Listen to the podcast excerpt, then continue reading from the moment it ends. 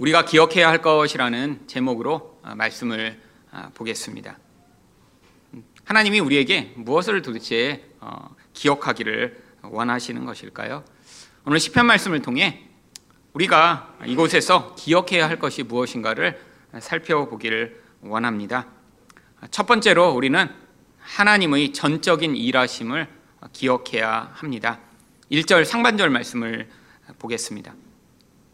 여호와께서 집을 세우지 아니하시면 세우는 자의 수고가 헛되며 이 시편 127편 말씀을 많은 사람들은 한 가정에 적용하는 말씀으로 생각하는 경우가 많이 있습니다. 왜냐하면 바로 1절에서부터 하나님이 집을 세워 주셔야 하고 또한 나중에 하나님이 자녀들을 축복하셔서 많은 자녀가 태어나게 하신다라는 말씀이 나오기 때문입니다. 그런데 여기에 나와 있는 이 집이나 자녀에 대한 이야기는 단순히 한 가정에 대한 이야기가 아닙니다. 왜냐하면 이 시편 127편은 시편 120편부터 134편 가운데 나오는 순례자의 시 가운데 하나의 시편이기 때문입니다. 이 시는 한 가정에서 그냥 하나님 우리 가정에 이렇게 자녀를 축복해 주세요라고 기도할 때 사용하는 그런 시편이 아니라 이스라엘 백성들이 성전에 올라갈 때 절기마다 이 시편을 순서대로 노래하며 성전에 나아갔던 그런 순례의 노래였습니다. 여기 나와 있는 집도 그러니까 단순히 한 가정이 아니라 이스라엘 민족 전체를 의미하는 것이죠. 이들이 이스라엘 민족의 역사를 아마 기억하며 이 노래를 불렀을 것입니다. 자기들의 역사 가운데 자기들의 노력과 자기들의 능력이 아니라 하나님의 보호하심이 아니고는 이렇게 이스라엘이 존재할 수도 없는 그 이스라엘의 역사를 기억하며 하나님, 하나님이 일하시지 아니하면 아무 소용 없습니다라는 그런 고백을 했던 것이죠. 또한 1절 하반절에서 그들은 무엇을 어, 노래했습니까? 여호와께서 성을 지키지 아니하시면 파수꾼이 깨어 있음이 헛되도다. 여러분 이 성은 예루살렘 성을 의미합니다. 그런데 이 예루살렘 성 지금도 가보면 한 3, 4층 되는 아주 높은 성벽으로 둘러싸여 있습니다. 지금처럼 대포나 탱크와 같은 무기가 아니라 예전에 투석기나 활과 화살로는 쉽게 정복할 수 없는 그런 견고한 성이었죠. 그런데 이렇게 견고하게 성을 쌓아도 하나님이 그 성을 보호하시지 아니하면 아무 소용이 없다라는 그런 고백을 하는 것입니다.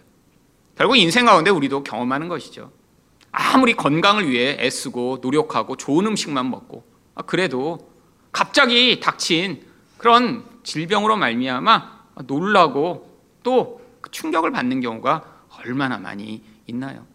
아니 내 인생을 내 힘으로 보호하려고 애쓰고 노력하여 자기 인생의 계획과 스케줄을 다 짜놨는데 갑작스럽게 닥친 계획하지 않은 그런 사고나 그러한 상황들로 말미암아 인생의 모든 계획들이 다 망가지고 황당해 하는 경우들이 얼마나 많이 있나요?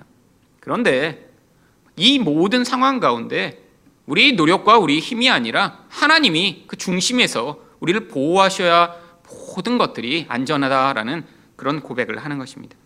마지막으로 2절 상반절에서 뭐라고 또 노래하나요? 너희가 일찍이 일어나고 늦게 누우며 수고의 떡을 먹음이 헛되도다. 여러분 왜 일찍 일어나고 왜 늦게 눕나요? 열심히 일해서 나의 생존을 보장받고 미래의 풍요를 보장받고자 이렇게 열심히 일하는 것이죠. 그런데 인간이 아무리 이렇게 열심히 일을 하고 노력을 해도 하나님이 우리 인생을 보호해 주시고 필요한 것들을 공급해 주시며 인도해 주시지 않으면 안 된다라고 고백을 하는 것입니다. 그런데 세상에 살아가는 사람들은 어떠한 생각을 가지고 살아가나요? 하나님이 이렇게 일하시고 하나님이 우리를 보호하시고 하나님이 공급해 주신다라는 그 사실을 알 수도 없고 믿지도 못하니까 자기의 힘을 가지고 자기 인생을 보호하며 애쓰고 노력하려고 살다가 그 닥치는 불안과 두려움에 벌벌 떨며 살아가는 사람들이 얼마나 많이 있나요? 아니, 눈에 보이는 수단을 가지고 자기 인생을 그것으로 보호받으려고 하다가 욕심을 내고 관계가 깨어지는 이런 일들 또한 얼마나 많이 있나요? 하지만 인생이라는 게 자기 노력과 힘으로 절대로 자기가 원하는 계획과 목적대로 흘러갈 수 있는 것이 인생이 아닙니다. 하나님 백성들은 바로 그 과정을 통해 아, 하나님이 우리 인생의 주인이시며 우리를 보호하시며 인도하신다라는 사실을 발견하며 그때 믿음으로 하나님께 반응하게 되는 것이죠. 이때 이런 믿음을 가진 자만이 경험하는 것이 바로 2절 하반절입니다. 그러므로 여호와께서 그의 사랑하시는 자에게는 잠을 주시는도다. 여러분 여기 있는 이 잠은 무엇을 비유한 것인가요? 인생 가운데 주어진 그 평안함, 하나님이 내 인생의 주인이심을 믿는 자가 얻게 되는 그 안전한 가운데 나타나는 결과가 잠으로 나타나는 것이죠. 여러분, 내 인생을 나의 힘으로 책임지려고 하고 나의 계획대로 인생을 끌어가려고 몸부림치는 사람은 절대로 이런 편안한 잠을 잘 수가 없습니다. 불안에 시달리고 걱정하게 되고 자주 잠에서 깨어나며 절대로 이런 안식을 누릴 수 없죠. 여러분, 이스라엘 민족들이 자기들의 역사를 돌아보며 하나님이 이런 분입니다. 하나님이 우리를 보호하시고 하나님이 우리에게 공급하시고 하나님이 일하셔서 이 모든 것들이 됩니다. 우리가 그것을 믿고 이렇게 편안하게 우리가 살 수 있습니다. 라고 고백했던 이 고백. 바로 이 고백이 바로 이 하늘 사랑교회 성도들 우리들이 이전의 과정 가운데 경험했던 고백이라고 생각이 됩니다. 여러분, 이전의 과정 가운데 우리도 열심히 일을 했죠. 저도 교회 알아보느라고 열심히 돌아다녔습니다. 여기에 가서 여기가 괜찮을까? 저기 가서 저기가 괜찮을까? 사방 팔방으로 돌아다니며 괜찮은 건물만 있으면 다 가서 보고 전화번호 적고 정말 애쓰고 노력했어요. 근데 제가 애쓰고 노력한 건 아무것도 아니더라고요. 제가 아는 목사님 만나서 아, 내가 이렇게 갖고 한 100군데 다녔다고 그랬더니 자기는 300군데 다녔대요. 근데 결국 못 발견해서 이사를 못 갔습니다, 거기는. 자기 300군데 다녔으니까 자기 앞에서 많이 돌아다녔다고 얘기하지 말라고. 여러분, 근데 300군데를 다녀도 사실 하나님의 개입과 은혜가 없이는 어떻게 이런 일이 가능했을까요? 여러분, 대부분 이렇게 개척을 하고 5년쯤 돼서 특별히 자기가 원하지 않는데 교회에서 쫓겨나 이사를 가게 되면 더 좋고 더 쾌적한 환경으로 가기보다는 굉장히 열악한 환경에 처하게 되는 것이 일반적입니다. 사실 지난주에 오셨던 조명숙 교감 선생님, 여명학교의 교감 선생님이 이제 오셨다가 사실 저희 교회가 이렇게 좋은 환경에 이사를 온 걸 보고 굉장히 충격을 받으시고 어, 감동을 받으셨어요. 이제 그분이 주중에 제가 연락을 드렸습니다. 이사 가게 되었다고. 이전 그 장소에서 쫓겨나서 결국은 우리가 이제 이전을 이렇게 하게 되었다고. 그랬더니 뭐 오신다 안 오신다 얘기를 안 하셔서 나중에 문자만 오시더라고요. 어디로 이사 갔는지 이제 주소만 알려달라고. 대부분 그렇게 주소 알려달라는 분은 이제 화환을 보내시거든요. 화분이나. 그래서 제가 B동 301호라고 이렇게 이제 보냈습니다. 근데 이제 그분이 오셔갖고 이전 건물이 헐리고 이렇게 왔으니까 당연히 이렇게 큰 건물이 B 베이스먼트 지하실을 3층으로 내려가셔서 거기서 교회를 찾기 시작하신 거예요. 그게 일반적 생각이죠. 근데 지하실을 아무리 찾아도 교회가 없어서 다시 1층으로 올라오셔갖고 여기 교회가 이사 왔대는데 어디 있냐고 그랬더니 3층에 있다고 그래서 올라오셔서 일단 거기서 충격을 받으셨습니다. 아니 이렇게 좋은 건물에 3층으로 오다니. 근데 거기가 끝이 아니었어요. 여기에 월세로 온 줄 아셨는데 지난주 기도하시는 기도를 들으며 여기를 샀다는 얘기를 들으며 이분이 정말 충격을 받으신 거예요. 근데 왜 이분이 이런 것에 충격을 받으셨냐면 지금 여명학교가 이전을 해야 되는데 정말 앞이 깜깜한 상황입니다. 저희랑 똑같은 상황. 지난 6개월 전의 저희 교회의 상황과 똑같죠. 돈은 없고 지금 이사는 가야 되고 길이 안 열리는 그런 상황이에요. 아, 저는 뭐 은평구에 땅을 마련했다고 그래서 거기가 정해진 줄 알았는데 예상 후보지로 놓고 기도 중에 있다라는 것이더라고요. 이전을 하려고 그러면 민원이 발생해서 절대 못 온다. 이런 탈북 학교는. 그래서 못 가기도 하고요. 아니 서울시에서 도와줄 것처럼 얘기하다가 결국 실무를 처리할 때는 아 그건 안 되겠다고 해서 또 좌절되고 벌써 여러 차례 좌절되면서 아, 지금도 갈 길을 어, 모른 채 지금 아주 불안한 상황이시더라고요. 또한 이전 금액을 100억을 책정하고 지금 모금을 하고 있는데 생각보다 지금 돈이 안 모이고 있습니다. 아 근데 돈이 생각보다 안 모이셔서 돈도 없죠. 장소도 안 되죠. 그러니까 지금 너무 당장 이제 날짜는 정해지고 그런 힘든 상황인데 저희 교회가 이렇게 기적처럼 온 걸 보면서 믿음을 얻으신 거예요. 아, 하나님이 이렇게 지금도 일하시는구나. 그리고 저랑 식사를 하시며 이분이 그 전주까지 마음이 너무 답답했는데 우리 교회 보고 소망을 얻어서 가게 된다고 그러면서 가셨는데 지난주에 놀라운 일이 벌어졌습니다. 그렇게 믿음을 가지셨더니 100억을 들여서 교회를 짓는데 그 100억 원의 건축 자금 가운데 11조를 영명학교 이전 헌금으로 헌금하겠다고 이제까지 뭐 여러분이 이제 헌금도 하시고 그랬는데 단일 금액으로는 10억 원이 지금 들어와서 이제 이전 금액에 또 상당 부분이 채워지는 그런 놀라운 기적과 같은 일이 벌어졌습니다. 여러분, 사실 하나님이 믿음을 통해 일하기를 원하시는 것이죠. 여러분, 왜 근데 하나님이 우리 교회 이전에서 이렇게 정말 일반적인 상황이 아닌 그런 상황으로 이끄셨나요? 여러분, 단순히 우리를 좋은 환경 가운데 예배 드리도록 하신 것인가요? 아닙니다. 여러분, 환경이 단순히 좋아지는 것이 그게 축복이라면, 아, 그거는 이제까지 잘못된 복음을 가르쳐 왔던 모든 그런 세상의 풍요를 마치 하나님의 축복으로 오해하던 것과 전혀 다른 것이 아니죠. 하나님은 이 모든 과정을 통해 우리가 믿음을 배우기를 원하신 것입니다. 우리의 능력, 우리의 계획, 우리의 힘을 넘어선 하나님의 일하심을 우리가 선명하게 볼 수 있도록요. 무엇을 통해서요? 이 교회가 앞으로 계속해서 이런 눈에 보이는 현실이 아니라 하나님의 뜻과 하나님의 약속에 따라 반응하는 믿음으로 반응하는 교회가 되어야 하기 때문이죠. 여러분, 우리가 이렇게 믿음을 근거해 반응할 때만 앞으로 이 교회를 통해 하나님이 원하시는 하나님의 뜻에 우리가 민감하게 반응해 나갈 수 있습니다. 여러분, 우리는 다 어쩔 수 없이 이 현실이라고 하는 이 세상의 현실에 민감할 수밖에 없죠. 여러분, 저희도 이 교회 이전을 두고 이 현실적인 것을 고려 안 할 수 없었습니다. 우리가 가진 재정, 앞으로 벌어지는 모든 상황들을 현실적으로 고려해야죠. 하지만 이런 현실만을 눈에 바라보고 움직인다면 이런 세상의 집단과 다른 것이 무엇인가요? 회사에서 1년의 예산을 놓고 그 예산에 따라 움직이는 그런 세상의 모습. 하나님은 우리가 가진 그 모든 것을 넘어서 믿음이라는 요소를 가지고 하나님이 현실을 뛰어넘는 그 믿음으로 말씀에 나가실 때 순종하는 하나님 백성들을 만들어내시기를 원하시는 거예요. 여러분, 대부분의 교회들이 교회가 어느 정도 성장을 하고 체계가 갖춰지면 믿음에 따라 움직이는 집단이 아니라 세상의 회사처럼 움직이게 되는 경우가 너무나 많이 있습니다. 그런데 여러분, 이 모든 근원 안에서 교회가 결국 세속화되고 결국 눈에 보이는 형식대로 조직화되며 그래서 영적 능력을 잃어버리게 되는 가장 중요한 원인이 바로 현실만을 바라보며 믿음으로 반응하지 못하게 되는 그런 모든 결과에 따른 것이죠.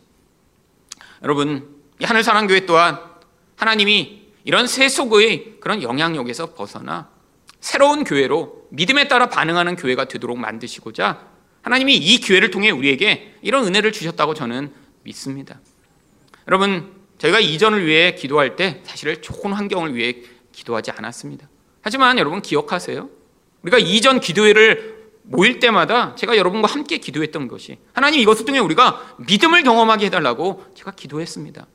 왜냐하면 이 교회가 앞으로 나아갈 길은 이런 현실적 우리 한계와 우리 모습에 제한받지 아니하고 하나님이 말씀하시면 믿음에 따라 반응하는 성도들이 모여 세상의 다른 교회와는 다른 그런 하나님 뜻에 반응하는 교회로 성장해 나가기를 원하고 있는 것이죠.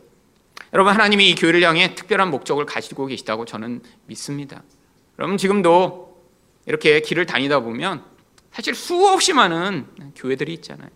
물론 큰 교회들도 있지만 작은 상가 교회들. 여러분 저희 동네 사당동만 하더라도 얼마나 많은 상가 교회들이 많이 있나요? 여러분 아니 그 상가 교회들은 뭔가 아주 심각한 나쁜 일을 하기 때문에 어, 이렇게 교회가 좋은 환경을 갖지 못한 것인가요? 아닙니다. 여러분, 아니 어쩌면 그런 작은 교회에서 여기 모이신 여러분보다 훨씬 더 많이 기도하고 훨씬 더 헌신하는 분들이 모여 있을지도 몰라요. 하나님이 하지만 우리 교회에게 어떤 특별한 혜택과 은혜를 베푸셨다면 그 하나님의 일하심을 통해 우리가 반드시 하나님의 어떤 목적을 이룰 그런 하나님의 뜻이 존재하고 있는 것이죠. 여러분 그런데 하나님의 일은 우리의 늘 능력과 우리 행위로 만들어지는 것이 아닙니다. 우리의 능력을 뛰어넘어 하나님이 우리에게 그런 믿음으로만 반응하게 하시는 그런 반응에 순종할 수 있는 하나님 백성이 만들어질 때 결국 하나님이 교회를 통해 그 일들을 향할 수 있도록 은혜를 베풀어 주시는 것이죠. 여러분 저도 이 이전의 과정을 통해 정말 이 믿음과 현실 사이에서 다시 한번 아, 이 믿음이라는 것이 얼마나 중요한 것이구나를 깨달을 수 있었습니다. 여러분 사실 이 교회에 저희가 이전하기로 어, 이제 결정을 하고 이 교회로 이제 이곳으로 이제 이사를 하겠다고 이제 모든 이사의 과정을 시작하려고 했을 때 현실적인 엄청난 장벽이 닥쳤습니다. 갑자기 집주인이 4억 원이나 이 건물을 올려달라고 해서요. 사실 이 부동산 거래에서 말도 되지 않는 거죠. 뭐 원래 가격대로 팔겠다고 내놨다가 사겠다고 하니까 갑자기 4억 원을 올려달라고 하는 그런 어, 참 몰지각한 그런 일이 어디 있어요. 그런데 사실 그때 그래서 저도 엄청나게 좌절했습니다. 왜냐하면 이곳에 왔을 때 여기를 보니까 아, 정말 하나님이 이곳으로 우리 교회를 인도하신다는 확신이 제 안에서 너무 강하게 들었거든요. 그래서 기도를 해보니까 맞는 것 같아요. 너무 확신이 들었어요. 그런데 갑자기 현실적으로 확 길이 막혀버리니까 제 안에서 갈등이 엄청나게 시작됐습니다. 근데 뭐가 문제였냐면 현실적으로 이렇게 사고는 올려달라면서 아 그렇게 포기합시다 그러고 포기를 했는데 기도를 하면 할수록 여기가 맞다는 생각이 더 많이 계속 올라오는 거예요. 여러분 그 갈등이요. 현실적으로는 길이 막혔는데 기도를 하면 할수록 아, 여기가 맞는데 아, 여기가 맞는데 아, 그리고 자꾸 그럴 때마다 이제 제 안에서 음성이 들려요. 음성이 너는 여기로 가게 될 것이다. 그럼 제가 마치 미친 사람이 된 것 같은 거예요. 여러분 그런 경험이 있으세요? 도저히 아닌데 그래서 내 마음에 확신도 드는데 음성까지 들려요. 여러분 근데 그때마다 제가 그 음성을 부인하고 아 그래 내 욕망이 또 나를 이렇게 속이는구나. 아니 너무 이사 가고 싶어서 내가 이렇게 또 거짓된 음성에 속놓고 있구나. 아니 인생 가운데 또 그렇게 속았던 경험도 있거든요. 그러니까 제가 몇 개월을 그걸 가지고 고민했습니다. 근데 한 3개월을 기도했더니 이제는 그 음성 한 가지만 하고 아 이게 하나님 뜻이구나 너무나 확신하게 됐어요. 아 그래서 결국 저희 이전 준비위원회에서 이것으로 이사를 가자고 이야기를 했습니다. 저도 그 현실을 뛰어넘는 게 쉽지 않았던 과정이죠. 여러분 날짜는 다가오고 결정을 해야 되는데 하루에 서너 곳을 돌아다녀도 갈 곳이 없는 거예요. 여러분 근데 그 현실을 뛰어넘는 그 과정을 통해 사실은 이제 이전이 다 이루어지고 나니까 아 정말 하나님이 이곳으로 인도하셨다라는 것이 아 정말 확신해졌습니다. 그동안 제가 이렇게 오는 길에 그동안 봐왔던 건물들이 자주 자주 이렇게 마주치거든요. 사당 역에도 있고 사실은 교대에도 있고 매일매일 이렇게 지나가면서 그 건물들을 봐요. 아, 저길로 갔으면 어떻게 됐을까? 저긴 주차장이 없는데 아, 저기는 지하실인데 하나님이 우리 교회에 꼭 필요한 것들을 과정을 통해 어, 인도하셨습니다. 하지만 환경이 아니라 우리가 이 과정을 통해 다 믿음이라는 것을 배워 앞으로 이 교회가 그 믿음으로 반응하는 교회가 되기를 축원드립니다. 두 번째로 우리가 기억해야 할 것이 무엇인가요? 열매 맺는 교회가 되어야 함을 기억해야 합니다. 3절 말씀입니다. 보라 자식들은 여호와의 기업이요 태의 열매는 그의 상급이로다.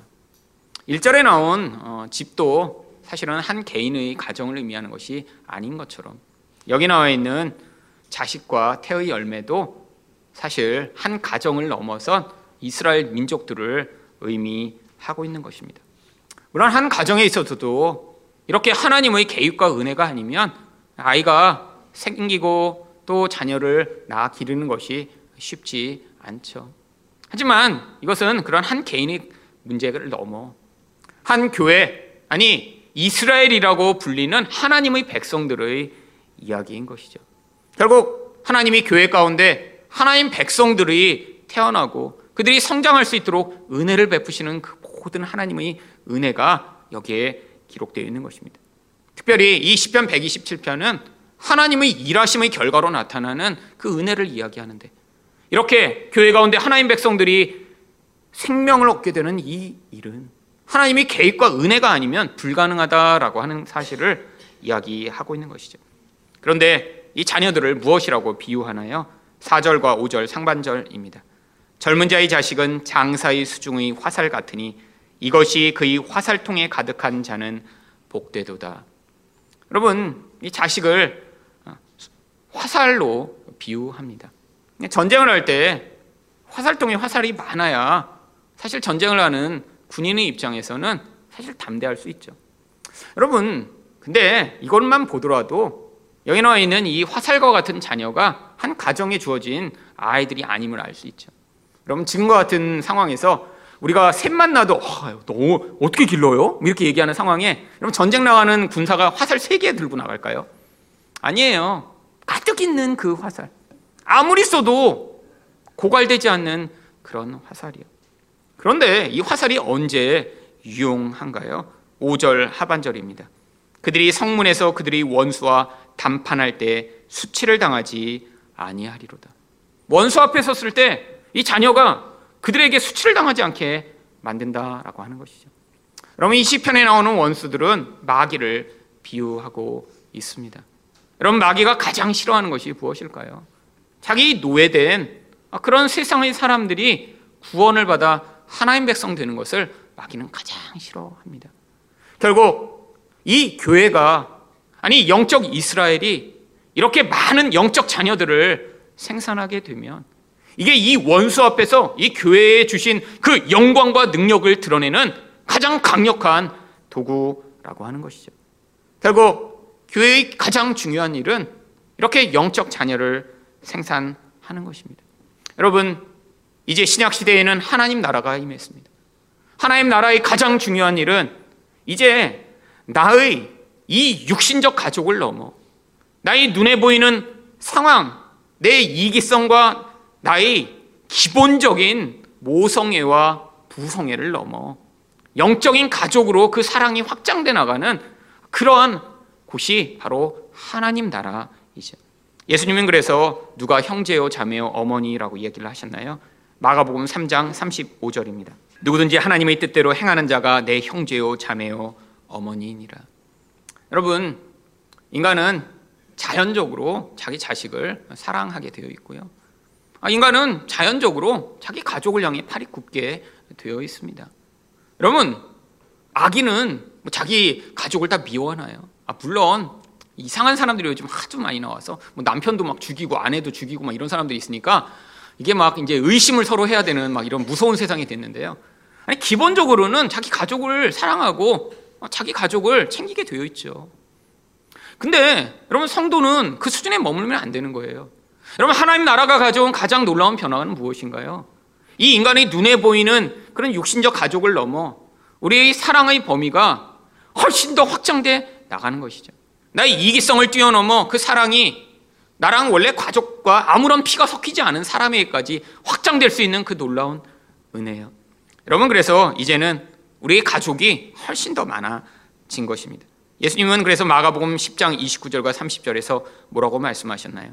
예수께서 이르시되 내가 진실로 너희에게 이르노니 나와 복음을 위하여 집이나 형제나 자매나 어머니나 아버지나 자식이나 전토를 벌인 자는 현세에 있어 집과 형제와 자매와 어머니와 자식과 전토를 백배나 받되 여러분 현실에 있어서 백배를 받는데요. 아니 어머니가 어떻게 백명이 될수 있나요? 그럼 바로 영적으로 우리 어머니가 이렇게 많이 드러난 것입니다. 여러분 어떻게 형제가 100명이 될 수 있나요? 아니 여기에 있는 여러분들이 서로 형제 자매가 된 것이죠. 여러분 이게 신약 성경에서 이야기하는 하나님 나라의 이야기입니다. 이제 나랑 관계 없던 사람들과 이런 영적 관계로 말미암아 나의 그런 모든 삶을 공유하며 나의 재정과 시간과 관심과 사랑을 공유할 그런 공동체가 생기는 것이요. 여러분 고대에는 예수를 믿는다고 정말 박해를 받아 자기 가족으로부터 버림을 받는 경우 아주 많이 있었습니다. 여러분, 한국에만 없죠. 지금도 똑같은 일이 계속 벌어지고 있습니다. 제가 어제 어느 교회에 교사 세미나가 있어서 설교를 하러 갔다 왔습니다. 근데 가서 이제 교육자들하고 이제 인사를 하는데 그 교육자 가운데 한 분은 얼굴이 아주 까맣고 약간 외국적으로 생긴 거예요. 근데 이제 한국 사람 가운데도 약간 외국적으로 생긴 분들 있잖아요. 그래서 뭐, 뭐 어머니나 아버지가 뭐 외국이신일 수도 있고 한국말을 너무 잘하세요. 그 교회 중등부 전 목사님이셨어요. 그래서 너무 당연하게 근데 약간 의심이 가는 거야. 그러기에는 그래서 이제 나중에 이제 아는 목사님한테 밥을 먹으면서 물어봤어요. 저분은 뭐 부모님이 뭐 한 분이 뭐 외국인이시냐고 그랬더니 그게 아니라 아예 이란 분이시래요. 그래도 아니 이란 분이 어떻게 이 교회 와서 중등부 전도 교육자를 하고 계시냐고 그랬더니 한국에 언어학을 공부하러 원래 유학을 오래전에 오셨는데 대학교에서 공부를 하다가 그때 예수님을 만난 거예요. 그래서 대학을 졸업하고 신학대학원을 졸업하고 그 다음에 지금은 언어학 박사과정을 하고 계시대요. 아 그래서 근데 나이가 좀 있으신 것 같은데 가족도 다 왔냐 그랬더니 아 저분이 예수 믿고 나서 아주 어려운 상황에 처하게 됐다고. 그래 이란에서 이미 결혼을 해서 아내도 있고 자식도 있고 다 그런데 이제 혼자 유학을 하겠다고 한국에 오셨는데 와서 예수를 믿어 이제 그 사실을 가족한테 알렸더니 이제 난리가 난 거예요. 이 이슬람권에서 이렇게 예수를 믿는다 그러니까 아니 자기 아내는 자기를 이해해 줄 줄 알았는데 그 아내가 주변 사람들이 압력에 못 이겨 또 그 아내 나름대로 이 남편이 때문에 자기가 불이익을 당하는 게 너무너무 싫어서 남편을 가정 학대범으로 법원에 신고를 한 거예요. 그래서 지금 재판을 여러 차례 해서 엄청난 액수의 위자료를 물어주고 또 그 나라로 들어가면 그런 가정 학대로 말미암는 그런 이제 나쁜 범죄를 저질러 몇 년 형이 이미 부과가 돼서 들어가기만 하면 공항에서 이미 잡혀서 형무소로 가야 되는 그런 상황이래요. 그래서 7년인가 8년째 이란으로 돌아가고 있지 못하대요. 너무너무 자식이 그리워서 자주자주 우신대요. 근데 그 복음 때문에 언젠가 내가 여기서 공부를 다 마치고 그리고 그 나라에 갈 수 있는 기회가 있을까봐 지금 박사 공부를 마치고 갈 기회를 찾으며 그곳에 계시다고 하시더라고요. 여러분, 아직도 벌어지고 있는 일입니다. 예수 때문에 진짜 가족을 잃어버린 거죠. 7년, 8년을 사랑하는 자기 자식들을 보지 못하고 자기 아내한테 고소를 당하고 그렇게 미움을 당하는 그런 상황이에요. 여러분, 이런 모든 상황 가운데 하지만 하나님이 어떤 약속을 주시나요? 바로 이런 영적 가족들로 말미암아 위로받고 힘을 얻고 그 안에서 새로운 은혜를 경험할 수 있는 새로운 그런 공동체를 하나님이 만들어 주실 것을 약속하신 것입니다. 여러분, 인간의 구원이라는 것은 인간이 노력해서 얻어지는 결과가 아닙니다. 하나님의 성령의 역사로만 일어나는 거예요. 그래서 사도행전 4장 31절은 어떻게 이야기하나요? 빌기를 다음에 모인 곳이 진동하더니 우리가 다 성령이 충만하여 담대히 하나님의 말씀을 전하니라. 여러분 교회가 세워지기 위해 하나님이 하신 일이 무엇이죠? 바로 성도들 가운데 성령을 충만케 하셔서 하나님 말씀을 담대하게 전하는 말씀이 진짜라고 믿는 성도들을 만들어내신 일이었습니다. 여러분 그렇게 됐더니 사도행전 6장 7절에서 무슨 일이 벌어졌나요? 하나님이 말씀이 점점 왕성하여 예루살렘에 있는 제자의 수가 더 심히 많아지고 허다한 제사장의 무리도 이 도에 복종하니라. 여러분 놀라운 일이 벌어졌습니다. 말씀이 선포됐더니 그제까지 그들을 박해하고 핍박하던 제사장의 무리들이 그 말씀 앞에 복종하기 시작하는 일이죠. 여러분 이게 바로 성령의 역사로 말미암는 것입니다. 누군가를 논리로 설득할 수 있나요? 아니 이 복음의 길을 이렇게 우리가 말을 잘하면 사람이 그것들을 받아들일 수 있나요? 아닙니다. 오직 성령의 역사로만 말미암아 이렇게 하나님의 복음을 받아들이지 못하는 자들까지도 그들이 그 복음을 받아 하나님 백성이 되는 놀라운 은혜가 나타나는 것이죠. 여러분, 하나님이 하늘 사랑 교회에 이런 좋은 환경을 주신 것은 단순히 환경이 아니라 이곳에 모인 우리들이 이런 영적 재생산을 할 사명이 있기 때문이라고 믿습니다. 여러분, 이렇게 자녀를 많이 갖기 위해 꼭 필요한 조건이 넓은 집, 아니, 집에 있는 좋은 환경인가요? 아닙니다. 여러분, 아무리 좋은 그런 집을 마련하고 아무리 좋은 장난감을 가지고 있어도 엄마 아빠가 준비되지 않으면 사실 아기를 낳는 건 재앙이죠. 여러분 어떤 부모가 준비가 안 됐는데 아, 집만 넓게 샀어요. 야 이제 50평짜리 집을 산 다음에 우리는 아이를 10명을 낳아 키우자. 근데 준비가 안 되는데 10명을 낳으면 그 집은 거의 그냥 혼돈과 정말 통제할 수 없는 상황이 벌어지고 맙니다. 그럼 환경이 보다 훨씬 중요한 게 무엇인가요? 사람이 준비되는 것이죠. 물론 하나님이 저희한테 아주 좋은 조건을 주셨습니다. 여러분, 근데 이런 공간을 갖춘 게 정말 장소적 이점을 가진 게 정말 우리가 영적으로 재생산할 준비가 다 끝난 것인가요? 아닙니다. 여러분, 진짜 더 중요한 건 이곳에 모인 성도들이 정말 이렇게 다른 사람들을 돌보고 그들을 섬길 수 있는 그런 준비가 되었냐 하는 것이죠. 여러분, 이런 준비는 무엇으로만 가능한가요? 바로 이 복음으로 말미암아 하나님의 은혜를 받은 성도만이 가능한 것입니다. 여러분, 부모의 준비 가운데 가장 중요한 준비가 뭔가요? 뭐 젖먹이는 거를 많이 훈련하면 엄마가 잘 될 수 있나요? 아니, 미리 뭘 잘 준비해서 엄마 아빠가 잘 될 수 있는 준비가 도대체 뭐가 있죠?